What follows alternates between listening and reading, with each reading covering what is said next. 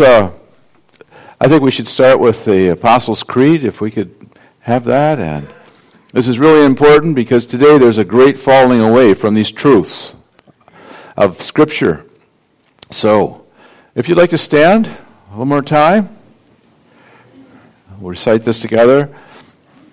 I believe in God, the Father Almighty, maker of heaven and earth, and in Jesus Christ, his only Son, our Lord who was conceived by the Holy Spirit, born of the Virgin Mary, suffered under Pontius Pilate, was crucified, dead, and buried. He descended into hell. The third day he rose again from the dead. He ascended into heaven and sits on the right hand of God, the Father Almighty.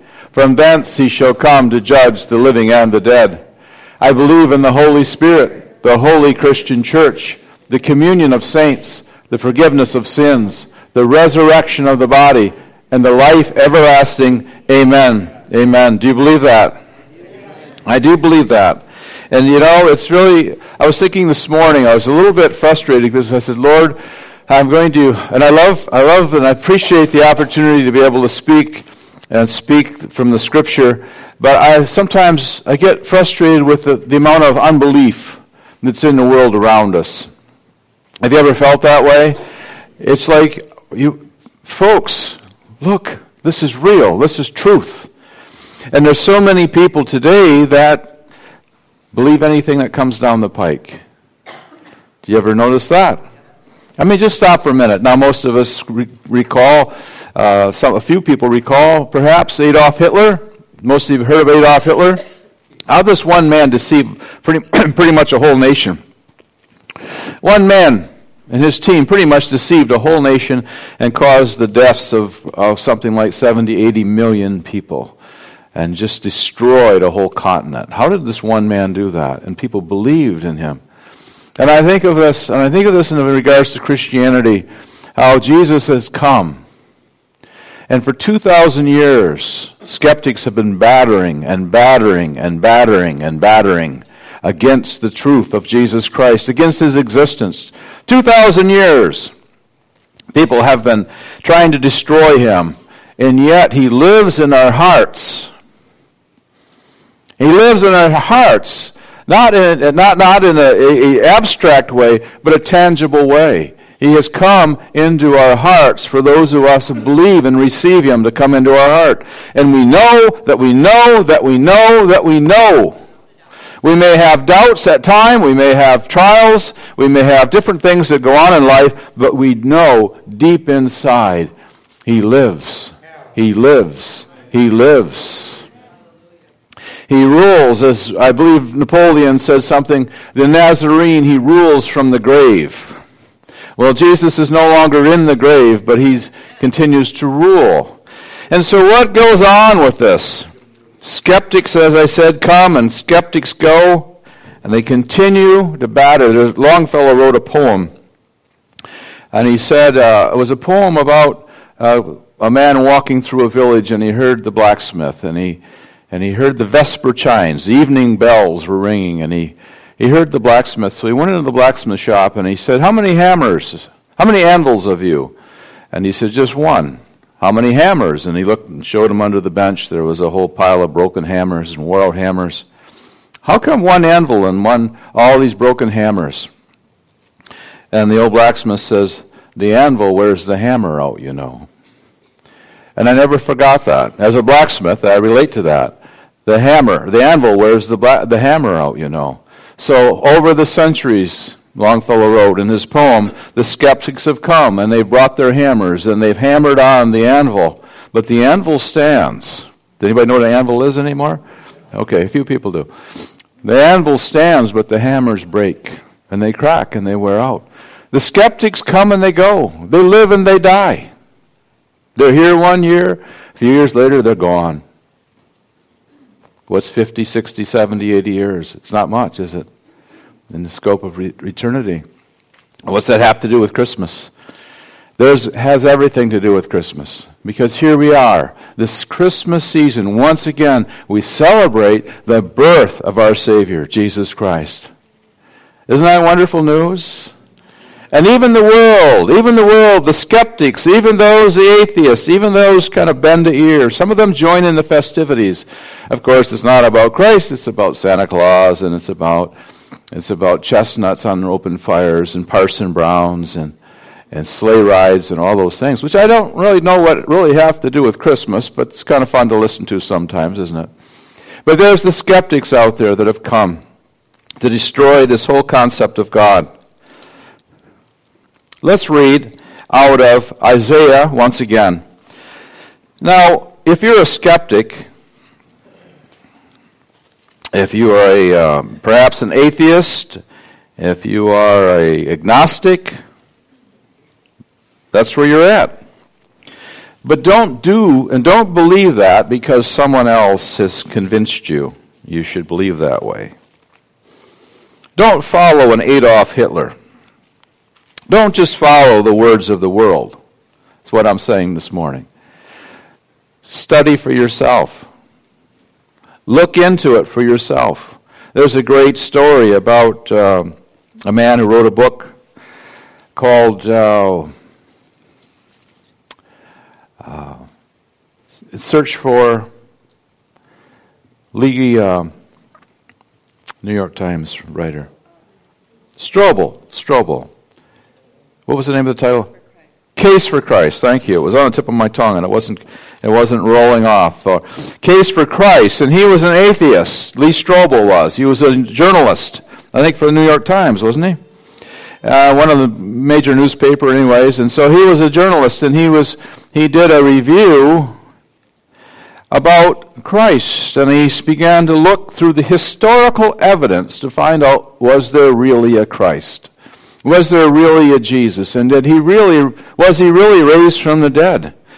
And he did, as an atheist or an agnostic. I think he was an atheist. As full blown, he studied and he did his research. And he came to the place and said, the evidence is concrete. There's no room for doubt. He did live. He was crucified. He was resurrected as the scriptures say. Amazing.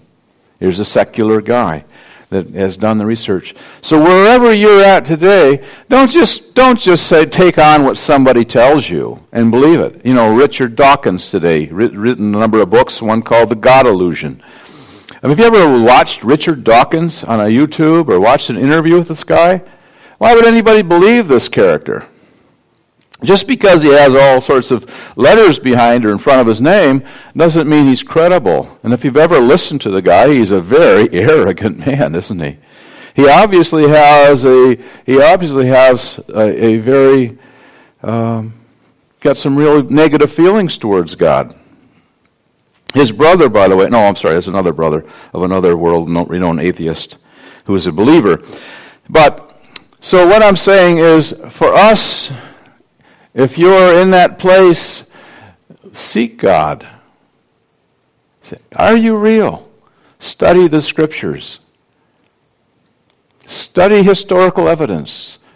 You know, one of the most uh, well known historians of the time that Jesus lived was Flavius Josephus. He was a Jewish historian. And he wasn't a believer, he was a Jew. He wasn't a believer in Christ, but he wrote that Christ did exist. He wrote about the Nazarene. He wrote about the resurrection. Isn't that amazing? Jesus is real, whether you believe it or not. Now, here's the good news 353 scriptures, prophecies, I should say, in this book, in the Old Testament, point to Jesus Christ coming. 353. There are 2,400. I've mentioned this in other weeks, but there's 2,400 uh, prophecies in this whole book about his second coming. Of the 353, every one has come to pass. How can that be if there is no God? How can that be? Well, what's that to me? what's that to me if there's if Jesus came? Let me just live my own life. Well, what that means is there's a judgment coming. And this is something we don't normally talk about. There's a judgment coming. It's in the scripture too. And we're all going to be judged. And it ain't going to be good for most people. But God, in His mercy, has sent forth a gift to mankind His self, Himself. He came as a human being to pay the price for our sin, which separates us from God and from man. And because He came and paid that price through the sacrifice, His own sacrifice, all human, completely human. I just wrote a little blog on that on our church Facebook. Why the virgin birth? When Jesus came, uh, he was conceived of the Holy Spirit. He was not conceived by a human father. Joseph was his stepfather, though the lineage was important of David, the lineage of Abraham and David and Joseph and Jesus Christ being of the lineage of Abraham and David were prophesied in the scripture and was very important. And he came uh, as, a, uh, as a child who was born, conceived by the Holy Spirit, through a human, a, la- a woman, a young woman. And this child then is fully human, has every need that you have and I have, uh, faced every temptation that you and I face pain, suffering in this world, but yet lived a life that was 100% pure unto God. That wasn't possible if he had a human father because we are all born into Adam's fall, aren't we? into Adam's nature. Adam sinned. All human beings sin even as little babies, as innocent as they are, they're innocent at that time, but there is a nature in them at one place, at some point in their life, there's a nature in them that begins to take over to one degree or another, and it's called a sin nature. It's a selfish nature, isn't it? Have you ever watched the little kids when they get to a certain age? What do they behave like? Mine! right? Mine! I'm taking it. And that kid builds a little thing out of blocks or something or Legos. The other kid comes in there and destroys it all just to be mean. You ever watch that? They steal the cookies out of the mama's cookies jar. Because why? And we kind of laugh at it because they're little and they're cute. But if it continues to grow on unchecked, what happens? They end up they end up in, in a life of crime, hurting people. So there is a need for a heart change in, um, in mankind, isn't there? that need, even from these little children. There's a need for a change in our heart. And that's what Jesus came to do, is to change our lives and to change our hearts. Without that change, we cannot have a relationship with God. Jesus said, in order to see in John 3 the kingdom of God, you must be born again. In order to enter the kingdom of God, you must be born again. Now, do we take the words of Jesus or we take the words of a Richard Dawkins or someone of that ilk? We have to take the words of Jesus. I think he knows a little bit more about eternal life than these other human uh, temporal people. So we have this, this great message of the gospel that comes to us. You must be born again. Well, how can I be born again? How can you be born again? How can anybody be born again? as when Jesus spoke that, he spoke it to one of the, the most respected religious authorities in, in, in Israel at the time, Nicodemus. And Nicodemus answered him, and he hadn't even asked the question for the, to receive that kind of an answer. It was a, his question was totally unrelated, and Jesus cut right to the quick, and he, and he shot that question, that answer out to him, and he said, "A man must be born again." You cannot see the kingdom of God unless you be born again. You cannot enter the kingdom of God unless you be born again. That's a dilemma. Because how are you going to be born again? Nicodemus asked the question How do I go back in my mother's womb? I'm a full grown man. This is ridiculous. And Jesus said to him, in so many words, we must be born of the heart. Our heart must be born again. Remember? We must be born anew. And because God has to give us a new heart, a new change of heart for us to begin to shift from our old ways, our selfish ways, our ways of life, where it's about me primarily, my feelings, my fulfillment of things. I have to be fulfilled in my life. It's a way of that, or it's a way of following Him and doing things His way. And you know what? If we obey God, which the Scripture gives us a great, great understanding to, if we obey God, God is able to bless us with His blessings. If we disobey God, then the blessings are held back, aren't they? What do you want? What would you like in life? The blessings of God or the disfavor of God? I want the blessings of God because they're bigger and they're more lasting than anything on this planet. Because this world is temporal. Everything on this world is temporal. So if we look at John, this wonderful chapter of John, and I didn't read out of Isaiah as I was turning to it, but we'll come back. Maybe. We'll see. But in John, he said, John chapter 3, Jesus goes on in the same chapter in John 3:16, he said, "For God so loved the world that he gave his only begotten son, that whoever believes in him should not perish, but have everlasting life." Uh, do you want everlasting life? We're all going to live forever. It's whether we live with him in glory or whether we live in punishment. Ooh, nobody talks that way anymore, but it's true. This is, this is what the scripture has for us to say. Verse 17 For God did not send the Son into the world to judge the world, but that the world should be saved through him. The purpose of Jesus coming the first time was that the world would be saved through him, that people would see this great light in darkness his teachings bring light, don't they? His teachings bring hope. His teachings bring encouragement. He, does, he who believes in him is not judged. He who does not believe has been judged already, because he has not believed in the name of the only begotten Son of God.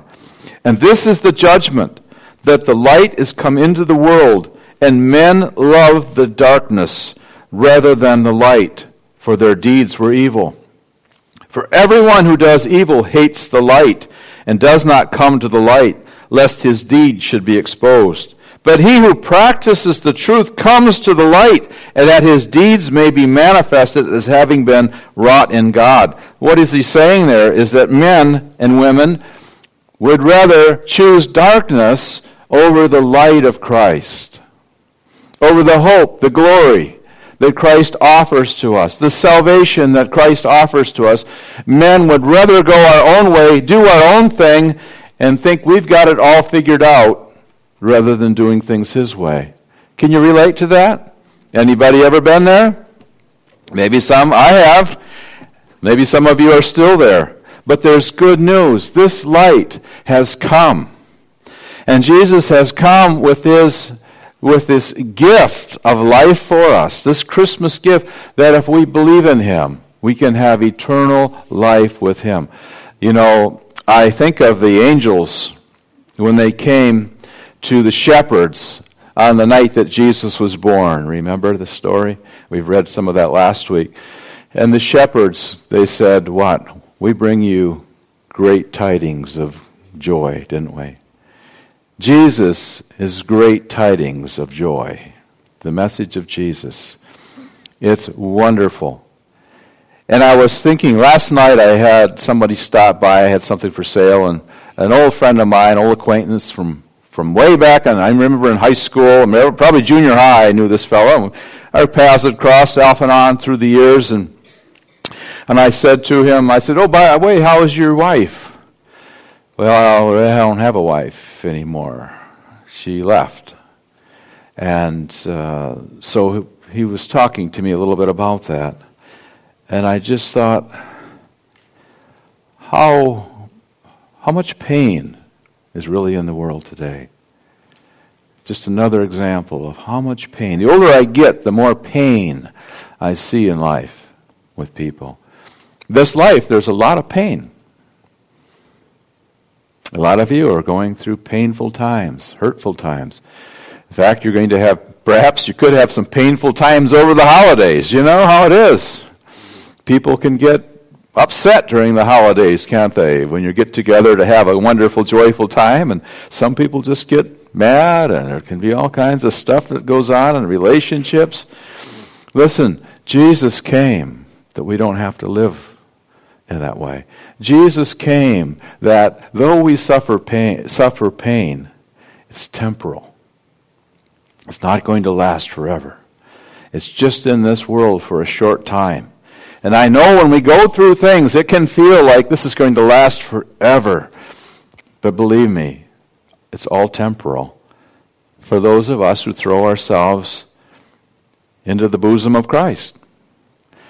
Those of us who receive the Christmas gift of Jesus Christ have the promise of comfort. Do you know that when, when, when, when we go to meet the Lord, the Bible promises that He will wipe away every tear from our eyes. Every tear, every painful thing, every heartache, every disappointment, all the things that have just try to smush you down. Sometimes life can feel like you're a, a, a tent stake in the circus and somebody's beating on you and beating on you. You've got three, four people with sledgehammers beating you down, beating you down into the ground, just like a tent stake. Did you ever feel that way? We all have. I have. We all have. But guess what? It's temporary. Jesus has come to overcome, that we can overcome all things. We can overcome all that comes before us. So Jesus did come for a purpose. He's not a fairy tale. Santa Claus. I better check my age group here, my audience. Oh, there's some young people here. I don't know if I should say this or not, but about Santa. I better not say it about Santa Claus. Okay. We'll leave Santa Claus alone today. He's real? Okay. Better believe it. Yeah, I remember the day, uh, Christmas morning, my brother took me out. I was really worried because we didn't get any snow that year until Christmas night. And I was worried that Santa Claus wasn't going to be able to land on our roof. And my brother took me out the next morning and showed me that we got some snow during the night. And he said, so look it up there. There's no reindeer tracks. There's no sleigh tracks.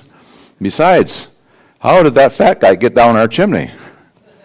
And I got to thinking about it, and I thought, this makes perfect sense. But I think I was listening to the wrong guy.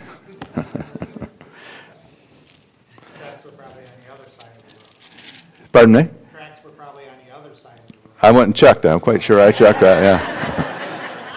I left no stone unturned turn on my journey in my search for truth. did I read this out of Isaiah? I did earlier, and we opened up. Isaiah 7:14 says, "Therefore the Lord himself will give you a sign: behold, a virgin will be with child and bear a son, and she will call his name Emmanuel, which means God with us." You know, liberal scholars have said that does not mean behold a virgin. If that's not that's translated a young maid. A young woman will have a child, a son. They're wrong. It's actually the context in the Septuagint, the Greek New Te- the Greek Old Testament, it's it's very much so a virgin, a young virgin will, and that's important. It's very important because if Jesus was not born of a virgin birth, he would have been born of the nature of Adam. The nature of Adam is a fallen nature, and Jesus would have had the sinful nature. He would have never, his death would have been nothing. He would have been just another a Jewish uh, man who was crucified by the Romans for a crime. Probably would never have been crucified because there wouldn't have been necessarily a reason for them to have killed him. But by claiming that he was the Son of God is the reason they killed him. By claiming to have lived a pure, spotless life was the reason they killed him. But they did it unknowingly for you and I because it was part of God's plan for you and I. And because Jesus died, for us. We don't have to die. Oh, we'll die a physical death unless he comes back, but that's just the passing. I believe there's a great grace. I've been with a few people as they've died over the years, particularly people that love the Lord, and it was just a passing on, I don't think it's a, it's a hard thing. It's just like going, you're moving on. People that don't know the Lord will struggle and struggle and fight and fight to stay alive because they don't have the peaceful assurance. Oh, there is. There is a God. There is a Jesus Christ. And he has come to bring salvation to the world. You know, I was a young guy. I, I knew a little bit about Jesus because I went to Sunday school a little bit, and they gave me a Bible. It was a real hard translation to read, but I used to try to read that from time to time. But I got to be a teenager, and I got I got away from all those different things, and I got pretty wild, and I got pretty, you know, got in some trouble and things. Nothing real, real serious, but enough to embarrass my family. And then it was some years later that I came to read a book. And it was a book about Jesus, a man's experience of meeting Jesus in that book. And in that book, he had a prayer to pray that prayer. And I remember getting up in the middle of the night. My wife was sleeping, and I got up in the middle of the night. And you've heard some of you've heard the story, but I went into the bathroom because it was a private place, and I knelt down by the side of the bathtub and I asked the Lord to come into my life like like I'd read in the book because the guy in the book had had an experience. He was pretty much an, agnostic, but he was given this uh, assignment. Um, he was a journalist. He was given this assignment to find out about spiritual things. The charismatic renewal was happening around that time. The book was written in the 60s, 70s. And he was given that assignment. And in this assignment, he came to find out, he was a nominal Christian, like I would have called myself. He was looking for the truth is there really, what's, is there, what's to all this? And he began to interview people, and he began to hear, and then he had an experience himself where Jesus came alive to him. And it so struck me. In the book, as I read that, it just quickened. You know that word quicken? It's an old English word. It means to come alive. You cut your fingernail to the quick, that means you cut it down to the living tissue, and it hurts. But this was, was quickened to me. It made alive to me, and suddenly, I just knew he was real. I knew he was real. And I got up, and that wasn't just, I just didn't get up just to pray, but I got up and I went and I prayed and I prayed the prayer and asked him to come into my life and to forgive me of my sins. I went back to bed. The next morning I woke up. I didn't tell my wife for a while. I got up and I just was different. I just felt a relief in life. I felt like, like now there's a purpose in life. Because that's what's going on with so many people. They're living a life with no purpose. What's this life about? I'm just like, hey, if I die, I'm a dead dog. You know, who cares? Just, you know, throw me in the oven, burn me up, throw my ashes over someplace, you know, and ash heap. What's to life? Throw me in a hole, kick some dirt over my face, pat some mud on my on my face. You know, that's that's life. And it happens so quick. But Jesus has come to give us purpose of life. He's come to give us meaning in life. And He's real. He's done that. He's done that. And it's for each and every person that will. So if you're struggling, if you're wondering, oh, is this real? Is this, I'm coming to church because I'm kind of, it's Christmas time, or it's, uh, you know, I'm kind of wondering about, I kind of half searching. I've been thinking, I don't think I believe, and I do, and I don't. Why vacillate between two opinions? Be diligent. Either diligently move ahead and make your decision no, there is no God, and live your life that way, or yes, there is a God, and live your life appropriately. Why vacillate between two decisions, right? Do one or the other. Why be double minded about it? But I have news for you. A lot of people don't want to search for God because, you know why? They're afraid they'll find him. And when they find them, they have to change their life around. And a lot of people do not want to change their life around. And if that's you, what more can we say? You've heard what we had to say. If that's not you and you want to serve, then do it with your whole heart. Don't just be mediocre about it. Do it with your whole heart. Because he did everything for us with a whole heart, did he not? With a whole heart and He changes us from the inside out. That's the miracle. That's when Jesus said to Nicodemus, You must be born again. Because it has to be that we are changed from the inside out. It has to be a changing in the heart and not just from a mental. That's part of it. My thoughts begin to change. How I think begins to change. But it begins to come from the heart and the Holy Spirit's bringing conviction. His kindness leads us to repentance, doesn't it? Isn't that good news? Oh, I'll tell you what. I've thought of my friend I mentioned a moment ago, and I thought of our marriage, and I thought, you know, if it wasn't for God in our marriage, uh, we wouldn't. We would probably be divorced, or she would have murdered me. One or the other. I don't know. course, they say that. They say that murder is forgiven. You know, can be forgiven for being a murderer, but a lot of churches you a lot of churches you, you can't be forgiven if you're divorced, but you'd be forgiven if you murdered your spouse. So it doesn't make quite the sense to me, but I better leave that one sit. We'll do that at a marriage conference sometime. But I'm still here. and we're still here. Aren't we, hon? That's because Christ has changed our life. Has it been easy? No, it hasn't been easy. But it's been a whole lot easier than if I would have kept going the other direction. And when you make a change in your life, and you make a change in your life, you're not only changing your life, and Christ is not only changing your life, but He's making a change in your family's life, your spouse's wife, your siblings' life, your parents if they're non believers. The change He makes in you will affect people for decades and perhaps generations and generations past you. Do you understand? The, the blessings of God for, for a thousand generations, it says, for those who love Him, His generations. In Exodus 20, it says, For those who, who are idolaters and hate me,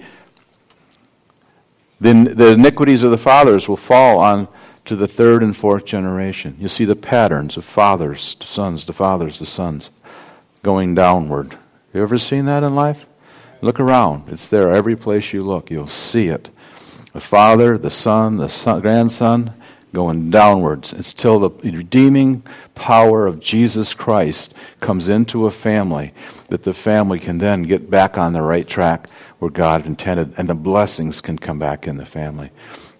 When I was in business, I did a lot of work for very, very affluent people. And let me tell you, just because people are very, I'm going to stop in just a moment, but just because people are very, very affluent does not mean their life is together. Just because they're very, very wealthy and they have beautiful homes and lots of money and very expensive cars does not mean their life is together. Many of their lives are just, they hide it, but they're just frazzled with sin and the power of sin that's ravaged their families and they're in heartache and pain. Jesus has come, and he's come for a purpose. And I'm going to close with this scripture out of Luke chapter 4. And I was actually going to read more of the prophecies this morning and uh, more of the scriptures, which I haven't for the sake of time. But I'm going to read out of chapter 4. And when I think of my friend and I think of life in general, Luke spoke these words, and Luke was the only Gentile author of any Bible, any book in the Bible. Starts out in chapter 1 saying that he diligently researched this, what he wrote. But in chapter 4, verse 18, Jesus himself got up in the temple, in the synagogue, rather, and he said, The Spirit, he quotes out of Isaiah, partially quotes, he said, The Spirit of the Lord is upon me, because he has anointed me to preach the good news to the poor, the poor of heart. He has sent me to proclaim release to the captives and recovery of sight to the blind, to set free those who are downtrodden, to proclaim the favorable year of the Lord. And I have this to say and declare to you this is the favorable year of the Lord. If you are downtrodden, if you are blind, and I'm not talking about just uh, physically blind, but if you're blind and you can't see, what is going on? I don't understand this. I can't see it. I keep making stu- uh, mistakes. I keep stumbling in life. I keep doing the wrong things and making the wrong decisions. If that's you, you're blind. And Jesus has come for you. If you are a captive to your emotions, if you're a captive to your past, if you're a captive to drugs or alcohol or addictions of sexual immorality or whatever it might be, if you're a captive, Jesus has come to set you free. If any, any of these things that, that you can, can look upon here in this word and identify with, Jesus has just given us to set free those who are downtrodden, to proclaim the favorable year of the Lord. That's for you and for me. I was all these things, and God came into my life and began to change my life. Has it been easy? No. But it was a whole lot easier than if I'd gone the other path. He took me from that path and put me on the right path. Two, two paths diverge in the middle of a wood, right? And God is calling us today, the old poem, and God is calling us today to say, today is the day to get on the right path. Today is the day to walk in light and choose light and not darkness. Today is that day. Today is the day of salvation, the Bible says. So that's my challenge to you this morning. What path are you on? At least acknowledge it. And then get on the right path if you're on the wrong one. If you're on the right path, keep sailing ahead, full speed ahead.